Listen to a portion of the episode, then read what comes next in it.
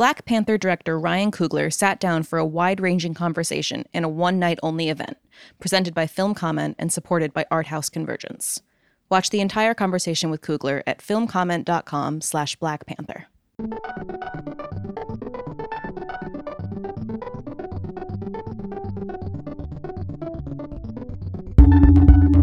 Welcome to the Film Comment Podcast. My name is Nicolas Rapold, and I'm the editor in chief of Film Comment. Our new January February issue is now out with our lists of the best films of 2018. But we also wanted to give some love to the movies that didn't appear on our top 10 or top 20 lists. These are movies that maybe just didn't get enough votes to crack the top ranks, or maybe movies that don't leap to mind when making a list of the year's masterworks. But we still enjoyed them, so we each picked one or two to share with you.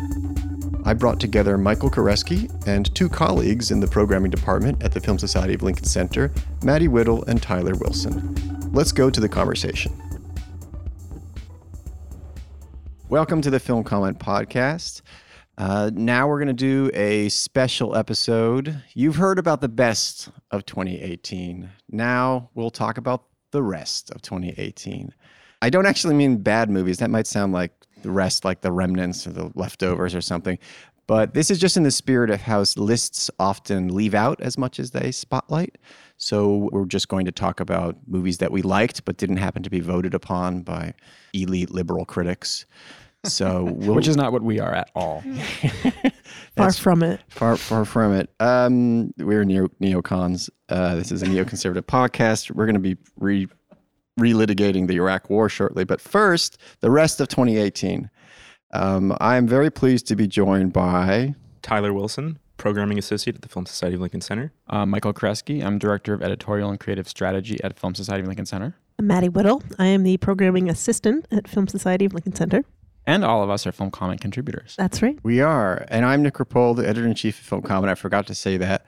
And basically we've we've all gone away and and thought of little movies that we're going to talk about. Actually, sometimes not so little, as you'll see. Who wants to start? Who wants to to save some movie from the oblivion that occurs if it is not on a list? I guess I'll start. I, you know, there's it's been it's been quite a process compiling, thinking back on all the films that have come out this year and the ones I've seen and what the best are. And I, I submitted my list of film comment, and there was a fair amount of overlap between my own personal list and the official list of the best 20 films of the year. But yeah, we tried to correct that. But yeah, yeah. Well, unfortunately, yeah. people insist on having different opinions. and but there were some uh, there were some titles there that I have not seen on uh, many of the lists that have been circulated. So one that I want to highlight as the year draws to a close is Tully, which came out um, earlier in the year. I didn't actually see it in theaters. I didn't see it till a few months later.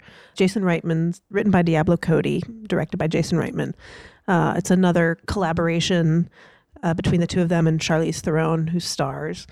And it is a movie that I didn't know much about going in. I knew it was about a frazzled mother of young children who uh, gets a new uh, nanny uh, who uh, comes to her family. And and beyond that I didn't know what to expect going in. And it left me pretty overwhelmed. It, it's a it's a beautifully acted modest scope of a film at least as a woman in my late 20s no kids a career thinking towards a future in which I might have kids, it was a, it was a, a really emotional ride, and I think it I think that's largely testament to Charlize Theron's performance, also Mackenzie Davis who plays the nanny character. Um, and I don't I haven't talked to many people about it, so I don't know what the sort of consensus on this film was, but it uh, I'm sorry that more people aren't talking about it now as we reassess the year in films. Yeah, I, I mean, I'm really glad you, you brought that uh, that film to the table. I, I, I saw it on a plane. I caught up with it on a plane, and I, I liked it a lot as well. I guess I, I what you said about being like a modest movie, it, it really is because it doesn't try to it doesn't try to you know put Charlize Theron's character forth as some kind of you know hero for for, for she just kind of presented in full. In some ways, she reminds me of uh, the heroine of another one of my favorite movies this year, which has made it onto more lists, which is Private Life, which also stars a, a flawed uh, but deeply lovable lead woman character. Um, in Private Life's case, it's a woman who's trying to become a mother, and in uh, Tully's case, it's a woman who is a mother, and they're you know sort of two sides of the same coin. I think just difficult women. Yeah. I mean, I also just like that she was tired all the time. Yeah. I just Can you relate to that? Yeah. I mean, just very honestly, she's just exhausted for like most of the movie and is is just very open about being very tired. And I thought that's like the most realistic thing I've seen in a movie in Yeah. a long time. Yeah. think we all feel really exhausted at the end of 2018. I haven't seen Tully yet, I have to say. Um, I will completely admit the reason for that is because I just cannot stand movies by Jason Reitman. Even the ones that are supposedly good, I think are terrible. However, I've heard from so many reliable sources that this is a really interesting film that I will check it out. And thank you for recommending it and reminding me because Yeah. Jason Reitman also had a movie at the end of the year that was supposed to be the Oscar bait movie That's right. that everyone thought front was just junk. Apparently, did anyone in this room seen the front runner with Hugh Jackman I did. as Gary Hart? I saw it at a, a uh, Union Square preview. Was it indeed junk? As, if, a- as the word that I probably shouldn't have used.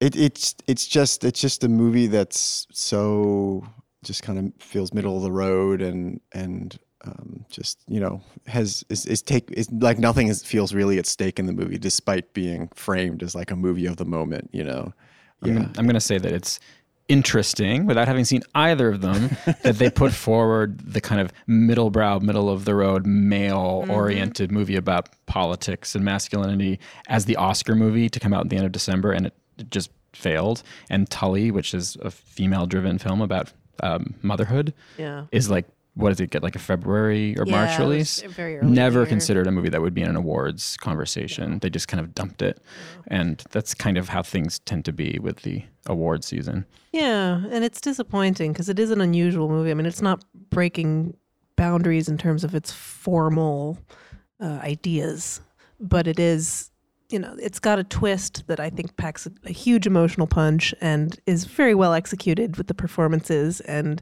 uh, sort of canny in its writing and its construction. And it's not it's not an Oscar Beatty movie, and so it was sort of passed over, and it's just a shame and i'm maybe you know it suggests that maybe we should rethink or the industry should rethink what might be worthy of recognition yeah, I whole, wholeheartedly agree. Yeah, They might be starting to do that. I yeah One well, one more thing I wanted to say about Tully actually Mm-hmm. was though I haven't seen it, I am a fan of Mackenzie Davis based on other things. She was in this great Black Mirror episode. yeah san junipero which is extraordinary. And um, I also saw her for the first time in this small thriller, th- the uh, thriller-ish indie "Sun Don't Shine." Hmm. Oh, she Oh, yeah. really I like stood that out. one, that. yeah. she really stood. That's un- unless Amy, I'm Amy Seimetz getting that confused, but that's it's, what it's called, right? Directed. Yeah, Amy Seimetz' film. Yeah, yeah, That, that, that she was wonderful in that. yeah. She's striking. She's really Yeah. so. th- I Yeah. heard she was in this, and that was another thing that was going to Yeah. get me to watch it. Even people who haven't seen Tully love Tully. that's right you can use that as a pull quote. People who are listening, who are press agents. Tully. So what's what's what's another unsung gem that we've dug out of the rubbish bin of history? Uh, I think the logical film is Mission Impossible Fallout. Let's just Um, go on by logic. Yeah, little talked about, modest film. Um, no, I, I think um, obviously people are talking about this, and it's it's going on many lists. It did not make it on the film comment uh, list, but um, I think seeing it, I saw it in the theater, and uh, I think on a purely reactive, uh, visceral level, I think the film is absolutely thrilling. Uh, for it being the sixth in its franchise and maybe being the most insane, ridiculous iteration, uh, it's just simply about Tom Cruise trying to uh, get plutonium um, while also convince IMF that he is indeed loyal. uh, that's basically the plot. But I think like what's really astonishing about the film is how, as insane as it is, it is constantly reminding us or trying to convince us of its authenticity because of how real this. You know, it's it reminding us of a time of filmmaking when we could admire stunt work and in camera effects. Uh, and I, I don't know. I, I think that is to do that in 2018 so earnestly, you know, not so ironically, shot on 35. Uh, it's not a very smarmy film, but really uh, uh, very fun and, and kind of earnest and knows kind of how ridiculous it is. Is I don't know. I think commendable. It was a lot of fun. Yeah, I had fun. One of the too. few films that I went to see this year. that sounds ridiculous. It's one of the few films that I went to that I paid to go see in a multiplex this year. I, there are very few Hollywood films that I could You're bring myself to go to. What did you say? Pirating movies. yes, everything I watch is bootlegged. But people who read my reviews should know that. You wouldn't steal a car. Um, no, but it really was um, a great experience. I hadn't I hadn't seen um, a Mission Impossible film in a while, and it kind of so I wasn't necessarily following all of the twists and turns because they were they were referring to some things that I believe I happened actually- in the last hadn't film, even but I seen don't think Rogue it mattered. Nation, which is the film that preceded it. Right. And I think I got it. I think Like, I was I, getting I it. think it, like, it does a pretty good job of like basically like you can watch this film in a vacuum as far as the franchise goes and still kind of get it. Yeah, yeah. Basically, enjoy it, there were but- characters who popped up in the in kind Yeah. of the third act who I, obviously they were referring to big events that happened previously, but you can kind of yeah, Yeah. fill in the gaps yourself. I just really also loved the fake out cold open. It was kind of brilliant. Yeah, it's it's really reminding us of the cinema of attractions. I I have not seen it yet, uh, Fallout, but I I do want to say that I think it ties with A Star Is Born as having the best trailer of the year, as, as because I saw that trailer a few times in theaters over the course of the year, and every single time it like got my heart beating. It was just like, Sweaty there's something palms. really magical about that trailer, and I don't know. I mean, I, I hope that it translates to the film. I still need to see it, but. I never saw the trailer because I wasn't going to the multiplex for a long time, Yes, we've been over this. and I don't watch trailers online. I can't stand them. I love trailers. However, Star is Born must have been more ubiquitous because I did see that trailer over and over and over again. Mm. I think when I saw um, what was the Brett the Blake Lively movie that everyone loves, A Simple Favor. oh yeah, I saw that. Right. I went to the theater to see that. I'm just throwing that in there. Wait, is that good? it was enjoyable. It's a bit overpraised by certain like high low critic types. Oh, okay. I see. You know, the critics who like to kind of stand in the middle. so neither the love, best love nor the things. rest. Um, no, but I enjoyed Blake Lively's costumes a lot. They're terrific. Yes, I've heard much about those costumes. My choice, unless I was just going to chime in that I had a delightful time watching Mission Impossible, as I do all movies on a plane. and it was that's exclusively where I watch movies. I find it's the most bona fide and accurate to the filmmaker's intentions is to walk it, watch it on the back of a chair. Is really how most of them filmed them to be made. this is how Rome. I'm the only one seeing a film in a theater so far. No. um, but I, I, I, the cinema of attractions. That's that's a really f- a f- fun idea because I thought I was thinking of like he just has this vision of, um, what's his name again? Christopher McQuarrie. Christopher McQuarrie of, of the screen really is this fun box where he's just gonna flip, you know, he's gonna- he's gonna flip Tom Cruise round and round like it's a like a you know. I don't want to invoke like Jacques Tati, but there I did. But just like he just moves him around the frame, and it's just very interesting, and and and, and all the action has that feel to it. Um, I mean, other people have already ranted about you know losing not having like a physical continuity to action now um, this basically does while still being totally absurd Yeah. Um, and and the the literal cliffhanger at you know at the end is is just so much fun also just it's this he's using the verticals in an interesting way there like they're going down the and i don't know the way that unfolds is very exciting Yeah. I mean, you're constantly admiring the like the craft yeah that's involved, um, and it is so intelligent because it makes it seem so simple. yeah And it was probably a modest budget. I'm so- sure. I yeah. You you could- you you know. I'm sure they all just kind of pitched in, worked for scale. Tom Cruise bought brownies for everyone. Well, he did his own stunts. He did his own stunts, so they this. didn't pay a stunt man. he even set his own bones afterwards. Um, Sorry to interrupt, Michael. You were about no, no. Um, my next, fi- it's on a slightly different scale from Mission Impossible Fallout, though a film that I'm going to talk about later is, is, is on a larger scale, comparable perhaps. Um, I wanted to bring up Bisbee 17, which is Robert Greene's documentary uh, made in Arizona. Uh, I don't know if, everyone, people in this room been able to see it.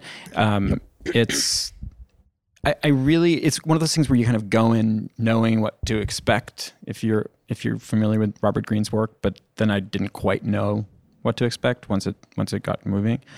Um, he he often makes films that are about the you know slippery boundary between um, f- you know, fiction and documentary, and um, you know, even talking about Mission Impossible just now, Tyler, you're talking about you know, a movie that calls into question its authenticity. And um, Bisbee 17 is about this horrifying tragedy that happened, um, an, out, an outrage more than a, tra- a tragedy. And 1917, these striking, these striking copper miners were rounded up by the town, run um, by the local sheriff, and kind of run out of town, dropped in the New Mexico desert to die. And in, in is train cars. They were In- weren't, they put in train cars? and Yes. more or less. rounded up with men with guns, put in train cars, carted out to the desert, and left to die, where they did. This is not a history that has been written about much, and even the people in the town today know kind of what happened. And oddly, uh, on the 100th anniversary, there's a commemorative recreation of the event where the town is casting locals and doing this kind of um, exorcism in a sense of you know how to way of dealing with the ghosts of this. And so robert's movie is um, tying all these dis- disparate threads together following actors who are taking part interviewing locals interviewing actors who are playing locals. I mean it's really um, kind of like a multi-pronged thing. And as it goes along you kind of get to know the history while you get to know the people involved in the recreation. And while you're watching it and you know having seen his films like kate plays christine an actress where he's kind of always doing these meta games and um, Kate Plays Christine was the Christine Chubbuck film where about a woman who had killed herself on camera but um, no actual footage exists of this so it's all based on hearsay and uh, people's kind of faulty memories and this has a similar thing going on where he's trying to excavate tragedy and horror um, of, for things that don't exist and things that haven't been documented on a much larger scale. Um, but as it goes along, it just accrues in power. And I, I, I have to admit, while I was watching, I didn't know if I was buying the concept. It seemed maybe overly conceptual as a way of dealing with these events. But by the end, it just hit me like a ton of bricks. I was nearly in tears watching this. There's something so incredibly powerful about the scenes at the end where the where the actual reenactments start to happen and then afterwards the people involved the locals who are in, who are cast especially who are cast as the policemen um, their ways of dealing with it and talking about and reckoning with it is frightening because they're like, wow, you know, just taking part in this, I suddenly see how awful this must have been. It's like this is how people are until unless it gets into their lives, they have no empathy and they have no understanding uh, about how the world works and how tragedies come about and how genocide happens. So I don't know. By the end of the film, I felt despairing in in in a, in a productive way, in the pr- productive way that art should be, um, and the title itself, you know, great title, Bisbee 17. He's clearly talking about 2017 as much as 1917. And it just hits on every level that it's intended to. And um, I highly recommend it. Uh, Obviously, it's about class. Obviously, it's about race. Um, he he follows this one principal figure. His name is Fernando, who's a the queer son of a Mexican immigrant, and he is also taking part in in as playing one of the strikers. And it's about his own experiences with it and kind of coming to terms with how his mother was deported. It's really um, a multi-layered experience that most you know documentaries, quote unquote, can't really get to um, because they're so stuck in facts and presenting things as they thought that they are or are supposed to be. So I do recommend people see it. I don't think it's available right now. I could be wrong.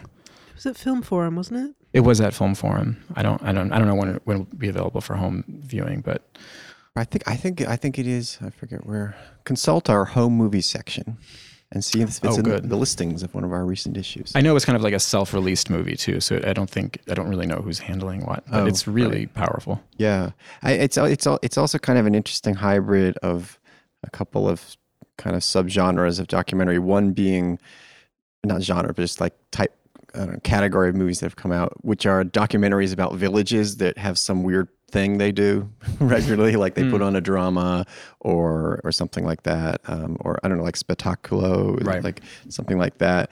so that's this, but it's it's it's sort of brought to them, and, and then they can deal with it. Combination of that with, I mean, any number of movies where it's it's you know getting people to kind of live through or, or reckon with um, some historical atrocity.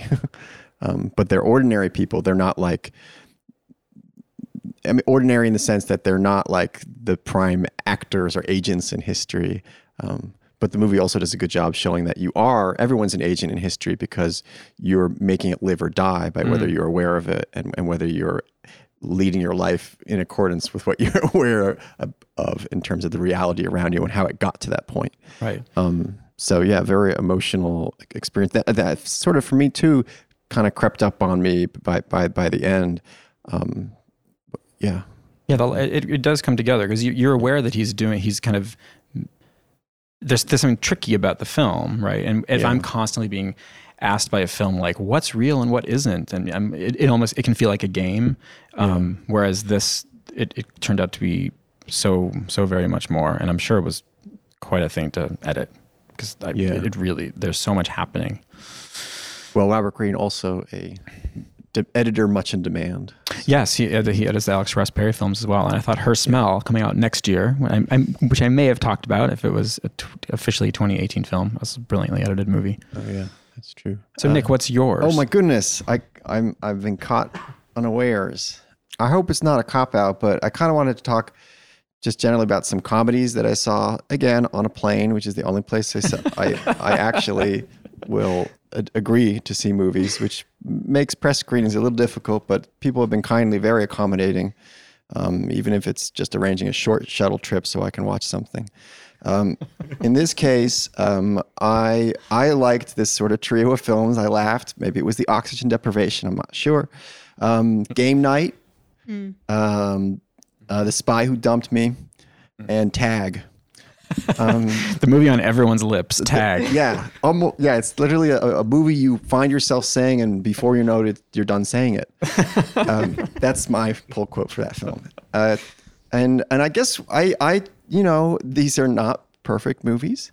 Um, I mean, but uh, I don't know. They each had something, a little something to offer. Game Night, I thought, just had pretty good, you know, comic timing just between uh, the, the, the two leads. Um, Jason Bateman, who, to be honest, um, I really have difficulty stomaching lately. I mean, just the the weird layers of self conscious smarm um, that are performed but not performed, and now I can't tell the difference. And does he know that the mask has welded to his face? I'm not sure. He's the Onibaba of American sitcom actors. He is indeed. Um, he, yeah, uh, and um, uh, Rachel, Rachel McAdams. McAdams. Thank you. Who is fantastic. so haunted by the image She's- of Onibaba right there that I couldn't even. Um, But yes, Rachel McAdams is really fantastic. She's in amazing. She's I so love her amazing. always. Yeah, uh, Jen- yeah, me, me too. And, and and I think she made him kind of, I don't know, worthy in it. Um, I don't know. Just I think when they're taking the bullet. This is they're talking about comedies. It's always like you know that part where they're taking the bullet out. that was really funny. That was like, um, but no, just it's like this split second thing, and the way it, they're kind of, you know, underplaying it, and then um, you know the cell phone aspect to it is, is funny. I don't know. I I just caught up with Game Night, Oh, yeah. and I- think that their their comedic chemistry really makes the movie. I think that they play off each other really well, and their their characters are punchlines in and of themselves. Just because, Yeah. I mean, they're the, they're the heroes, but they're also Yeah. you know make themselves ridiculous in a, a variety of different ways, and they do. They're great. They're just completely. Yeah. Yeah, I, saw, I, I also sat on a plane. uh, and I would agree. I would extend it to the, the entire ensemble. I think they're all they all like fit well together. They That's it, true. It feels, yeah, like uh, they get each other's sense of comedy and sense of humor, and so they're playing well off each other um, in this really very violent film. It is surprisingly violent. Yeah. And Which is captured very well in the trailer. In Oh, is the, it? um, Yeah, the scene when you, you see one of the bad guys get sucked into the plane that's in the trailer. It's in the trailer, and you see Rachel McAdams sort of go yes, and then oh no, he died, which is a beautiful little commentary on violence in comedy. That was great delivery I, uh, for you and for Rachel McAdams. But honestly, I, I cannot believe that's in the trailer. I remember Yeah. that so vividly because it's the last thing that happens in the Yeah, it's the very end of the movie, and so I, the whole movie, I was like, "When is that going to happen? I, did they cut that? Because an- it's so memorable from the trailer. It's actually just a tragic outtake from production that happened. They left it in. I did not see it on a plane. However, it was one of the rare movies that my husband and I rented while having a Friday night at home alone, which is which is not a thing that happens a lot. So we're flipping through iTunes. What are we going to rent? Let's watch something light. You can't can't be Bisbee every night. and we happened upon game night, and we actually had a pretty good time watching it. It is kind of like David Fincher's The Game as a comedy, Yeah, right? yeah. I mean, it's it's you're constantly true. it sets it up it sets itself up as a game and it gives you the parameters to a certain extent but then you, you're constantly wondering am i is, is what i'm watching real is it part of the game or not is it part of the game i guess Yeah. existence is kind of like that as well Yes. so many connections to game night I, I have to say like the more it goes on the kind of more wearisome it gets with most Yeah. action comedies where it's like this would have been a nice short Right. but i did like the setup and and rachel mcadams taking that bullet out i mean it that's a great scene with the bullet It it's a really funny scene Yeah, kind of making fun of, also making fun of like all action movies where someone's taking out a bullet. I don't know. Something about that line where she has to check her phone and she has to use her nose to scroll through it. And like a dolphin, she says, or something like that. and doesn't um, Jason Bateman tell her to do it some other way? I can't Yeah. remember how, what his solution is, but she's Yeah. no, this is the right way. I'm going to do it this way. Just wiki, wiki it. Yeah. I, I, but yeah, I mean, you know, there are things I don't. It's funny with comedies; it's always such a, I don't know, mixed bag. But I, I, the policeman who's played by Jesse Plemons, Jesse Plem, Plemon, another who's favorite. who's in in Vice, and I don't know, it, that was definitely something that I got weary of, making fun of the the, the square, you know, The sad creep- sack. sad sack square cop, you know, as if the game players are that cool. I mean, come on. Um, I just they really he should be in the the the you know camaraderie of of, of like you know happy nerdiness. They, they sh- he shouldn't be like beyond the pale somehow because he's got a little poodle and he's recently bereft of his wife. I mean, you know, We should add that that dog has had a big year because it's the same dog that starred in Widows as Viola Davis's Oh pet dog. yes, and that and that's actually one of the best scenes in Widows. Yes. that twist. Yes, it's a very important. The dog plays a pivotal role in Widows, does and uh, less so in Game Night, but still a very important factor. yeah more Did- passive in game night. Yeah. Does the dog only choose roles where there are major twists halfway through the film? I mean, seems like a little bit of a diva, maybe. Like she really wants to be important to the. What's her name? Oh God, I think it's Olivia. I believe the dog's name is Olivia. wow, you you you didn't even have to look that I up. do my research. We should have a Pooches podcast. Yeah, that's true. Why haven't we had a Pooches podcast? I can bring my dog on. yeah. She doesn't make any noise, so you'll have to take my word that she's sitting there. Well, all right. Now we already got something new scheduled. I always like to do two work pieces of work at once. Um, all right. So Pooch's podcast. Look for that. Oh, I was going to talk about a couple other movies as well. Spy Who Dumped Me. Um, you know, also funny, kind of same joke over and over again, but still funny. I understand there are ideological objections to it because they're treated like they're bewildered by having to be spies, and it's it's beyond their their ken as just normal gals. Um, I don't know. I feel like there have been also enough like normal guys who have been totally, you know, overwhelmed by their sudden espionage duties in movies um, or other such things. Game night, for example. You know, they're all Yeah, kind of. yeah. There you go. It's gender neutral. Yeah, um, but I, I don't know. I thought a lot of it was funny. A lot of sort of friendship um, based um, gags and, and, and jokes. There's a really good scene in there where they're about to be tortured by some former disgruntled gymnast turned international torturer, um, and they try to throw her off her game by trading secrets they know about each other. um, the, the the two main characters um, played by Mila Kunis. Kate Uh, McKinnon. I don't know. And also that I don't know. I thought that was a pretty kind of genius uh, scene. And tag, I guess I also liked for the vows of friendship it celebrated because it's a movie that's so. I mean, there's a movie that really like another game movie. Oddly, um, it's about this group of friends who have been playing this game of tag for their whole lives and extending to like you know, one of them's like a CEO, and another, one, you know, um, I don't know. So uh, they all have jobs and lives, but they're still trying to surprise each other with tag. And um, I, I, there really was not much to this movie. It really wasn't this a, a lot of sort of humor that I was particularly, but I just there was just something about like it's yeah, just the quality of friendship that they had.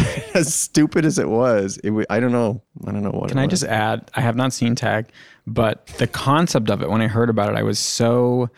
I was just slightly miffed because it was it was it seems like a ripoff from this Saturday Night Live skit from the early '80s. Do you remember this skit with James Belushi? So I'm talking about the '80s. in which there's this epic game of tag played between friends that goes over a course of years and people are crawling into each other's bedrooms at night and it becomes this it, it's hilariously Oh. elongated and so when i heard this movie i thought i hope that they give proper credit where it's due Oh well, no, I, I I I forgot about that. That's that skit. What they gave credit to at the end with some footage is an actual group of friends who had this game of tag. Tyler, you're nodding. Perhaps you have a game of tag that you. I, I don't. I, I, I was i wasn't sure if it was true, I, and I, I, in the effort to not like appear insane, I was going to say that I thought it was based on like a real group of friends. Yeah, it is. Um, it shows him at the end executing a couple tags, even in grainy footage. Yeah. yeah. sounds so moving So a tribute to the human spirit of endurance and friendship. Tag. well, I I think that's that's our first part, so we should all take a rest, and uh, we'll come back right after these messages. In a very special live stream event that took place on November 27th, Black Panther director Ryan Coogler sat down with film comment editor in chief Nicolas Rapold for a wide ranging conversation. This one night only free screening and talk, presented by Film Comment and supported by Art House Convergence, offered audiences the chance to experience the acclaimed film on the big screen with their local communities. Watch the entire conversation with Coogler at filmcomment.com slash Black Panther. And we're back for the second part of our rest of 2018 podcast. More movies to talk about. We're here to talk about them. They're not on lists that we published, but they might have been on other lists. Maybe they were on no lists. At any rate, we have a lot to say. Who wants to start saying those things that we have a lot of to say? I just got so much to say. I'm just gonna jump right in. Good. Very Um, good, Maddie. I I liked a lot of movies this year, uh, and since we haven't talked about any non-American films yet in this conversation, I thought I would start with uh, a favorite of mine. Another another one that I saw early in the year, uh, "Lover for a Day" by Philippe Garrel, which was featured in 2017's New York Film Festival. Yeah, it was last year's. That's yeah, but it was not released theatrically until the beginning of 2018. So I, uh, when I finally saw it, it was during its theatrical release. It is another very small scale film. Um, really centers around three characters. Um, a father who is a philosophy professor, I believe, at a, at a Paris university. His daughter, who lives with him, she's in her mid 20s, roughly early to mid 20s, and his daughter's friend, who uh, it becomes clear pretty quickly is engaged in a relationship with the father character. And so they are sort of this kind of a love triangle with a father and a daughter and the daughter's friend who's dating the father. And it's sort of just about the intricate inner workings of their respective relationships and it's an extremely French movie. Just you know, if you could think of every stereotype of a French movie, uh, this this one has it. It's in black and white, and it's it's all in Paris. It's a beautiful uh, rendering of Paris um, in sort of glimpses on the edges of this personal drama. Um, and I don't have any earth shattering insights to report about it, but I I loved it. I I just I it's short. I think it's under 80 minutes and it's just a delicious little amuse bouche. what did you think of his son's recent amuse bouche from this year's new york film festival Yes, A Faithful Man, directed by Louis Garrel. I also really liked that one. Um, that one is, and in some ways, that is uh, also a, a romantic triangle of sorts um, in in different ways than Lover for a Day is. But sort of a, a, a wor- reworking of very similar themes, and I'm a sucker for that whole genre of of films, especially when they're French, and so I uh, I just eat it up. Um, but I, uh, what can I say? About about which one, the Louis Garrel or the? I'll focus on I'll focus on the Philippe The Garrel. 'cause since we're I, I interrupted with the Louis Garrel. Nobody wants to talk about the Louis Garrel. I think it's getting released in 2019, so technically it's off Oh, right. limit. That's true. But uh, Stop the podcast. so yeah, oops. But um, I would recommend seeking out Lover for a Day if that, and you know, you know if that sort of movie is going to be up your alley. It's it's right. you know, in it's a certain kind of French melodrama farce balancing act that is uh you know what you're getting into when you when you get into it. Yeah. I feel like Garrel so frequently has these re- of recent years. He has these kind of small scale relationship movies, often in black and white, often short films that it, it, they tend, they do tend to get kind of lost in conversation, almost almost like Hong Sang Soo films, right? Like so many come around and they they they go down so easy that it, Right. it's they're easy to dismiss, perhaps. Like this was, but Yeah. the, the day after was a movie that I almost talked about uh, on this podcast Mm. as I thought one of the strongest films of um, 2018. Technically, also f- 2017 New York Film Festival got released in 2018, um, and just um, I, I thought it really crystallized so much of what Hong's about, which is kind of like Lover for a Day to a certain extent. Yeah, just what does it mean to be a human and to love other humans? That's all.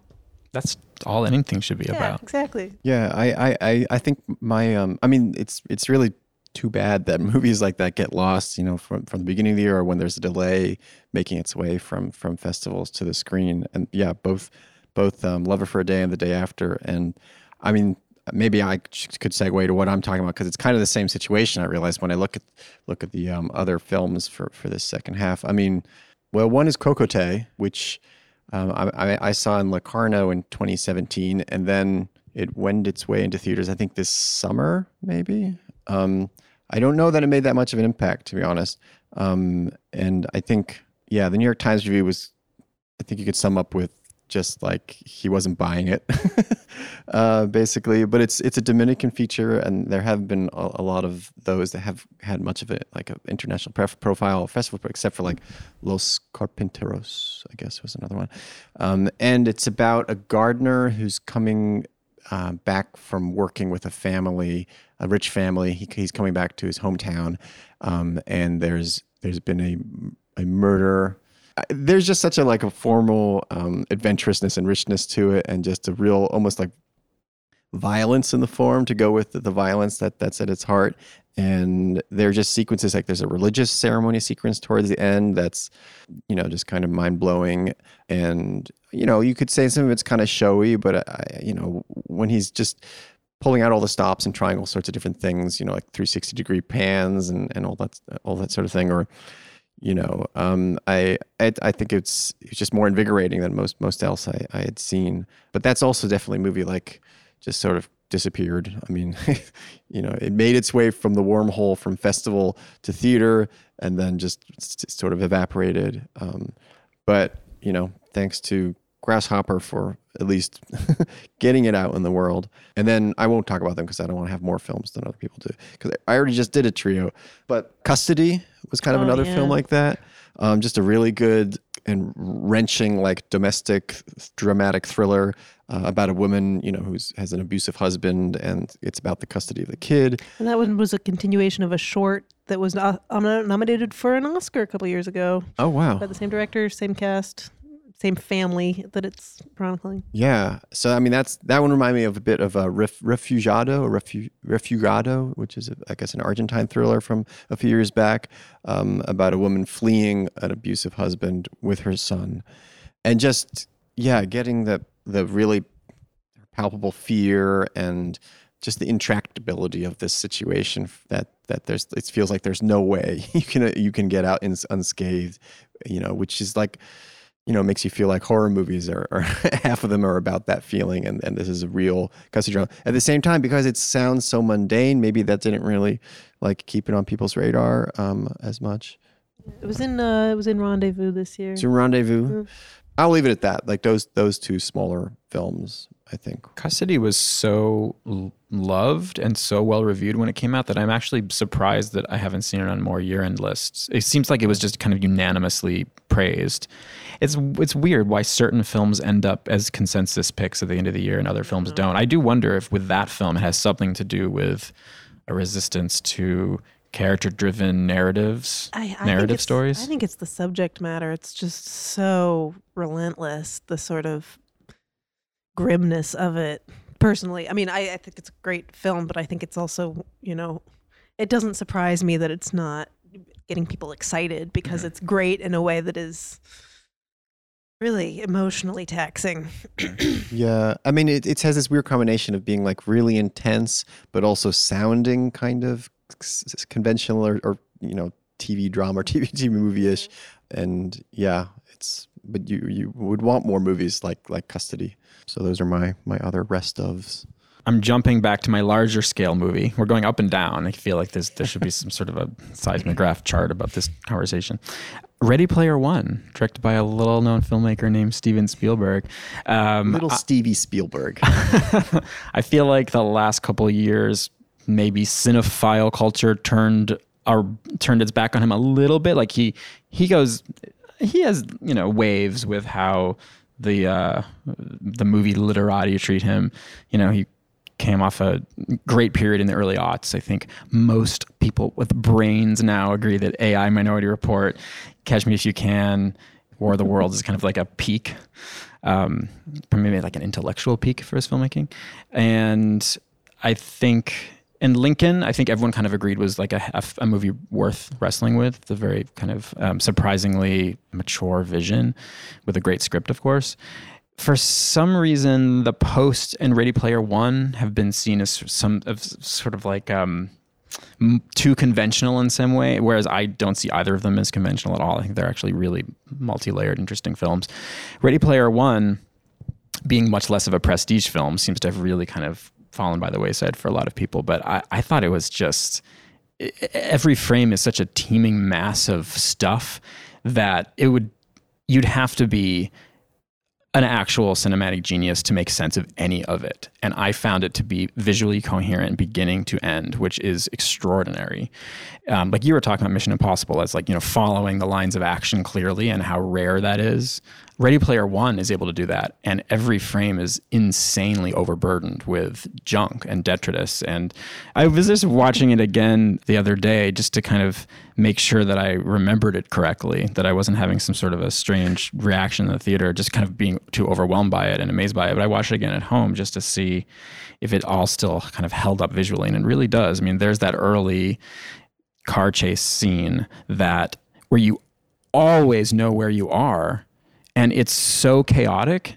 I, I, I, you know, I don't know what else to say other than like only someone who's been making dazzling images for 40 years knows how to put a scene like that together where he's like you know racing across this new york skyline um, bridge surrounded by there's a t-rex there's king kong coming out of the side to try to like basically you know eat his car and there's motorcycles on either side and there's a delorean over there and there's 7000 vehicles and you you're always centered in the frame and um, it's quite extraordinary and then you know on top of that i actually found the the the, the vision of the film sort of um, progressive and rewarding. Like it, it really is one of the few Hollywood films that kind of has kind of a, a clear-eyed view of gamer culture, perhaps. And it could have been a moralizing film, and it doesn't feel that way. It feels like it's it it it really cares about where we are now and where we might be going as a society.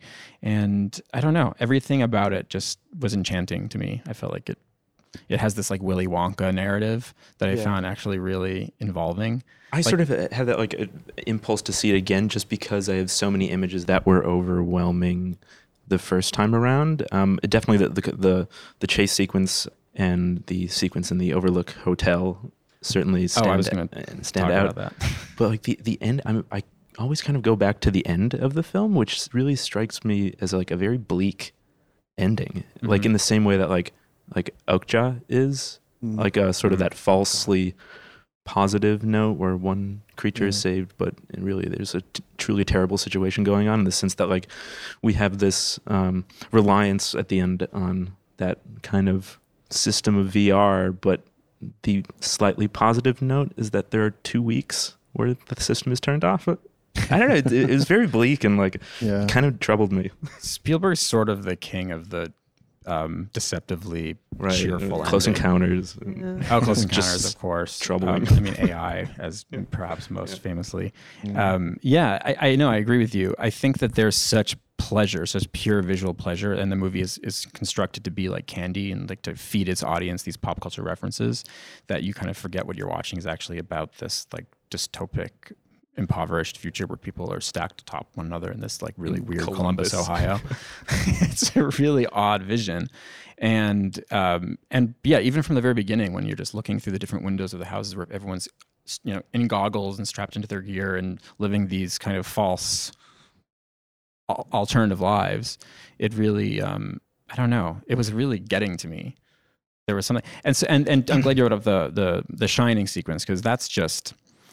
I- I, don't think there I don't know if there was a scene in, in the movies this year that just gave me more of like kind of like kick right where I right where I live. you know, I mean, yeah, sure. You, you, it's maybe it was pandering. A lot of people who didn't like the film thought it was like pandering to to, Yeah. to various pop cultural um, signifiers and people who who just would get the references. I think it like pushes that to such an extreme that it doesn't even. I, how could it be recognizable as that after a while? If you're just l- l- cluttering the frame up so much with every possible thing that you've you've gone past sanity, you've gone to someplace truly dystopic. Yeah, the, the excess is saying something. It's like, dude, it's doing work. Well, Were you guys? Are you guys fans of the books? Because I've I've neither read the book nor seen the film. I Nope. picked up the book and looked at it and read a couple pages and was not taken with the way it was written. So I put it down again and thought Spielberg will sort this out. Yeah, I haven't read it either. I really agree with everything everyone's saying. I mean, the the uh, it was a bummer. I mean, the the um, from the the opening because I I personally believe that's where we're headed. you know, people distracting themselves with ever better and ever cheaper, you know, VR technology, while around them the world becomes irrelevant. Uh, you know, um, although in a way maybe. Um, Idiocracy has kind of already covered this with the uh, the TV throne that you, that you sit on, where you don't even have to leave to go to the bathroom, and um, yeah, and then the, the the action continuity. Yeah, I couldn't believe it. Like there's a there's like a, a dance sequence in midair that would be just a total hash in like any other hands.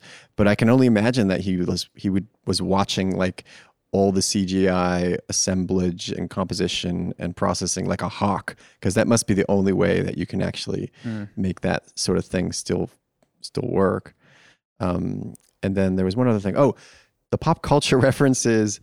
Um, I guess I kind of tune out at a certain point because there seems to be just a certain um, span of pop culture references that is allowed in a large studio movie, and and it's you know it's it's gotten kind of absurd if you think about it for for even a second. You know, like um, I don't know, like for example, where was let's say hip hop or something? You know, like an enormous part of like pop culture. Not that I'm some sort of you know hip hip hop ma- maven or something, but but that it's just bizarre to see like a whole stretch, which I guess has you know who owns what, what conglomerate this movie Interesting in itself. yeah, this movie was made under. Yeah, so you realize that you're already looking at this the world through certain goggles, you know, of, of um, but that's something that that does get me because you are kind of looking at like a, a received bunch of pop mm-hmm. culture references that maybe aren't the ones that all of us actually have in this mm-hmm. room as, as our main touchstones, you know, um, but are- the ones that either Spielberg or you know whoever, whoever is, is adapting it, and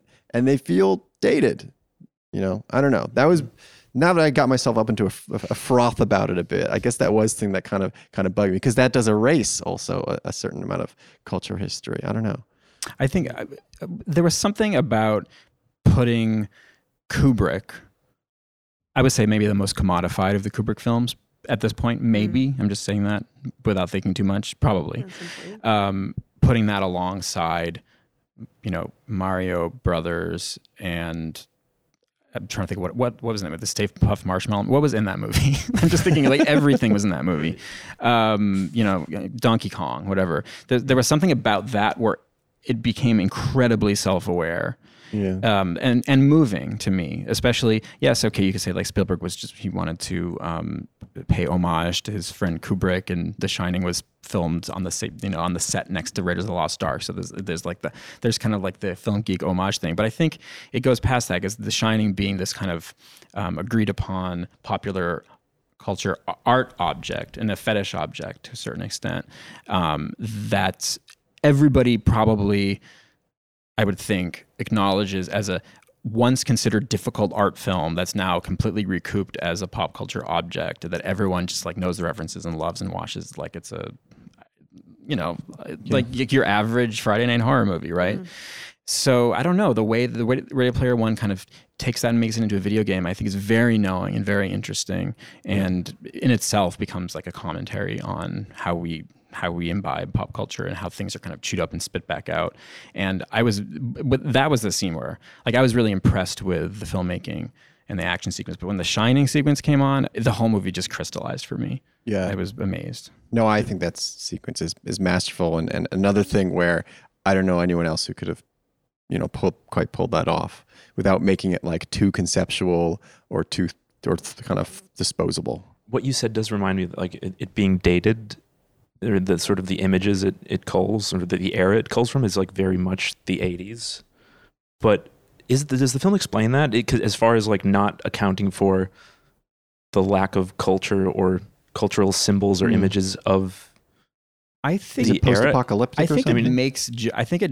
I don't remember what they are, but I think it makes gestures by putting in a couple more Okay, recent things. But for the most part, I just took that as it being kind of drenched in a certain yeah. in a certain generation's nostalgia, and and very much Spielberg referencing himself in his own era. But I think I don't think it was exclusively that. But I, I, well, I guess that decade would be treated in, as a kind of sacred era as far as like gaming, because that's when like sort of that took off. And like, what is it? The final sequence, not to spoil the film, involves a classic arcade game. Right. Uh, yeah. Yeah, that's true. I guess right? it's kind of like somehow part of the mythology that they're referencing. Yeah. I, I mean, I, I could see that. It's, I don't know. It's, it's just strange that like, you, you I, I don't know. A lot of like in the '80s, you know, you, you, you kind of could, could in the '80s in turn, you could feel like you're you were reliving people's like the, the, the hobby TV viewing that people had, you know, who were boomers, you know. So now you watch and like Joe Dante being obsessed, you know, with or even Spielberg, you know, going back to serials or something, these things that you even forget are references, you know. So you're like you're living you're living someone else's memories without even realizing it. I don't know. Well, that's an interesting and it's an interesting way to tie it into um, my other film, Oh, yeah. Bisbee.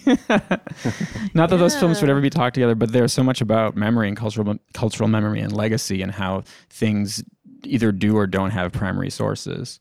Um, Bisbee is very much about an event that has been forgotten because it was never documented and there's no actual textual or there's no evidence uh, of of it ever taking place. Whereas like Ready Player One is like the kind of the horror of the exact opposite, where everything's always being recorded at all times, and it's just bearing down on you until you're you don't you know you lose your humanity in a different way. You can lose your humanity with too much information, too little information. Yeah. No, it's kind of terrifying when you put it that way. Yeah. Just the idea of, of the, the Bisbee memory, yeah, being being lost and everything else being omnipresent. Yeah, I guess I'll talk about the, the second film that I quite liked this year that were that didn't appear on many lists or our list, the film comment list, uh, was uh, Corneliu Porumboiu's Infinite Football, um, which um, I really enjoyed and it, it has stayed with me. Um, I sort of went into it knowing that I really like uh, or generally like Porumboiu, and uh, as it starts, it sort of strikes you immediately as a kind of unassuming film, and I wasn't sure if I would even quite engage with the subject matter too much because I, it is about football on the surface, um, and I don't watch football or soccer, really any sports at all.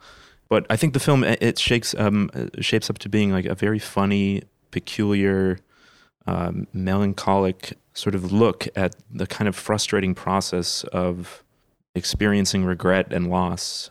It, it's sort of a portrait of this civil servant uh, in Romania who the film begins. He's talking to Porumboiu about this accident he had as a kid playing football. Uh, he had a leg injury that sort of he claims really affected his life uh, in a, in a huge way. He was not really able to uh, continue to play football. He wasn't able to even study forestry because uh, it required running. The course it required running at one point, and he was just unable to run.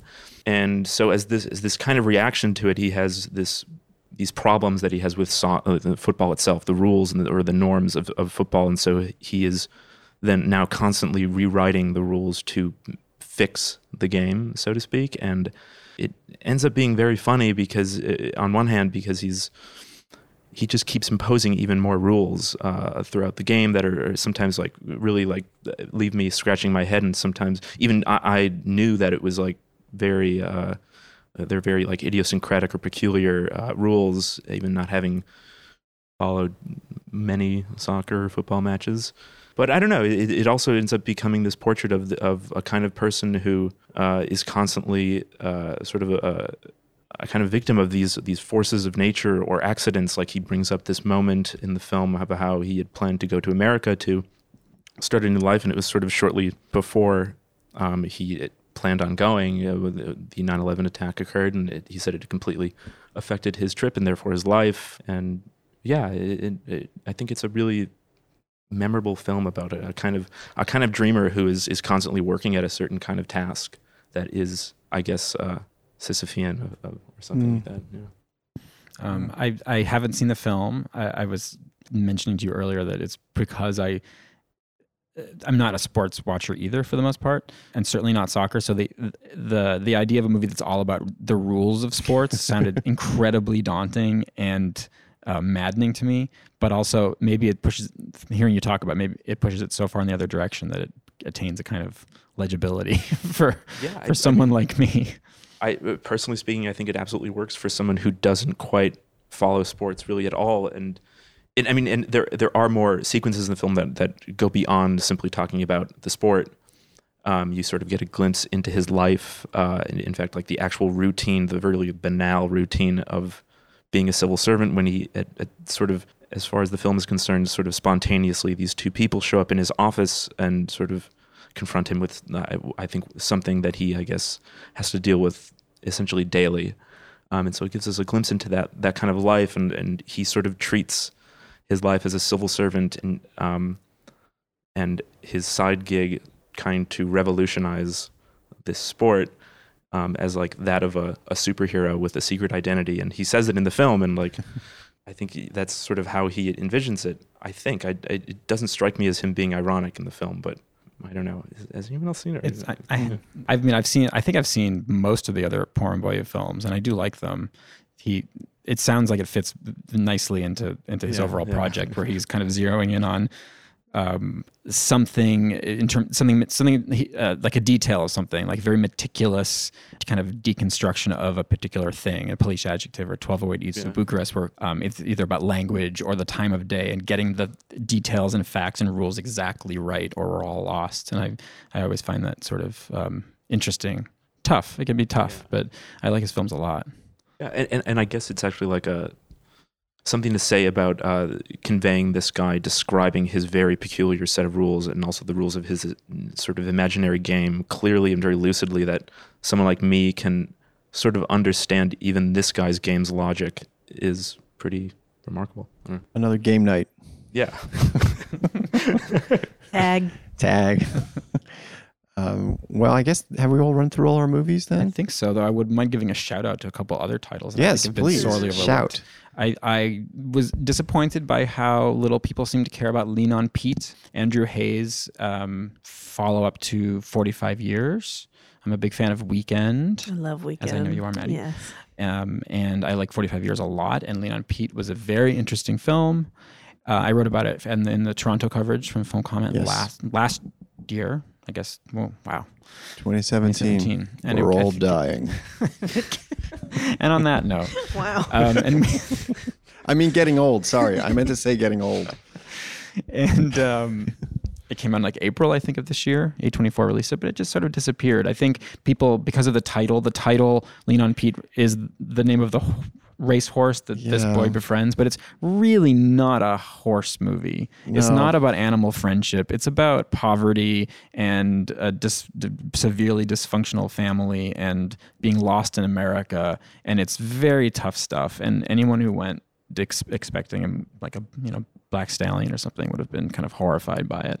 I thought it was very moving. I also really liked 24 Frames, Kiarostami's last film, which um, has the best possible use of an Andrew Andrew Lloyd Webber ballad that you could possibly imagine. Oh, yeah. walking out of the theater in that. tears because of this treacly Andrew Lloyd Webber ballad. Yeah. Ballad is it? Love never dies. Oh. It's the last, the, the, the last of the frames, 24 frames, um, is set to the entirety of Love Never Dies, which is the sequel to Phantom of the Opera that has never, I don't believe, has ever come to the U.S.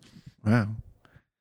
It's funny about the Lean on Pete title. I, uh, any other movies that had bad titles this year that led them to probably to not being considered? Mm. Tag.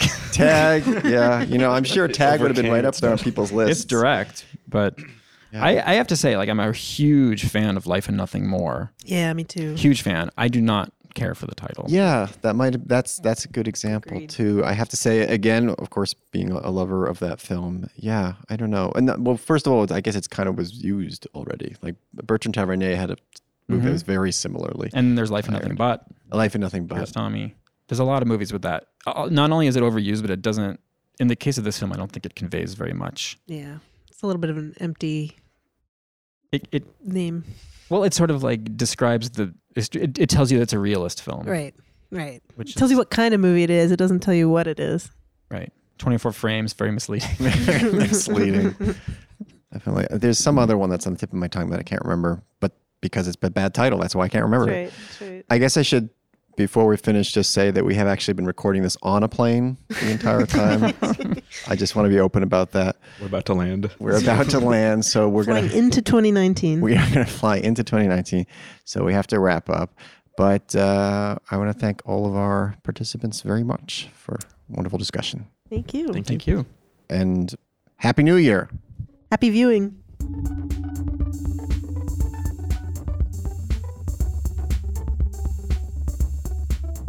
You've been listening to the Film Comment Podcast with music by Greg Einge. You can subscribe to this podcast on iTunes, Google Play, or Stitcher. Film Comment is a bi monthly magazine published by the Film Society of Lincoln Center.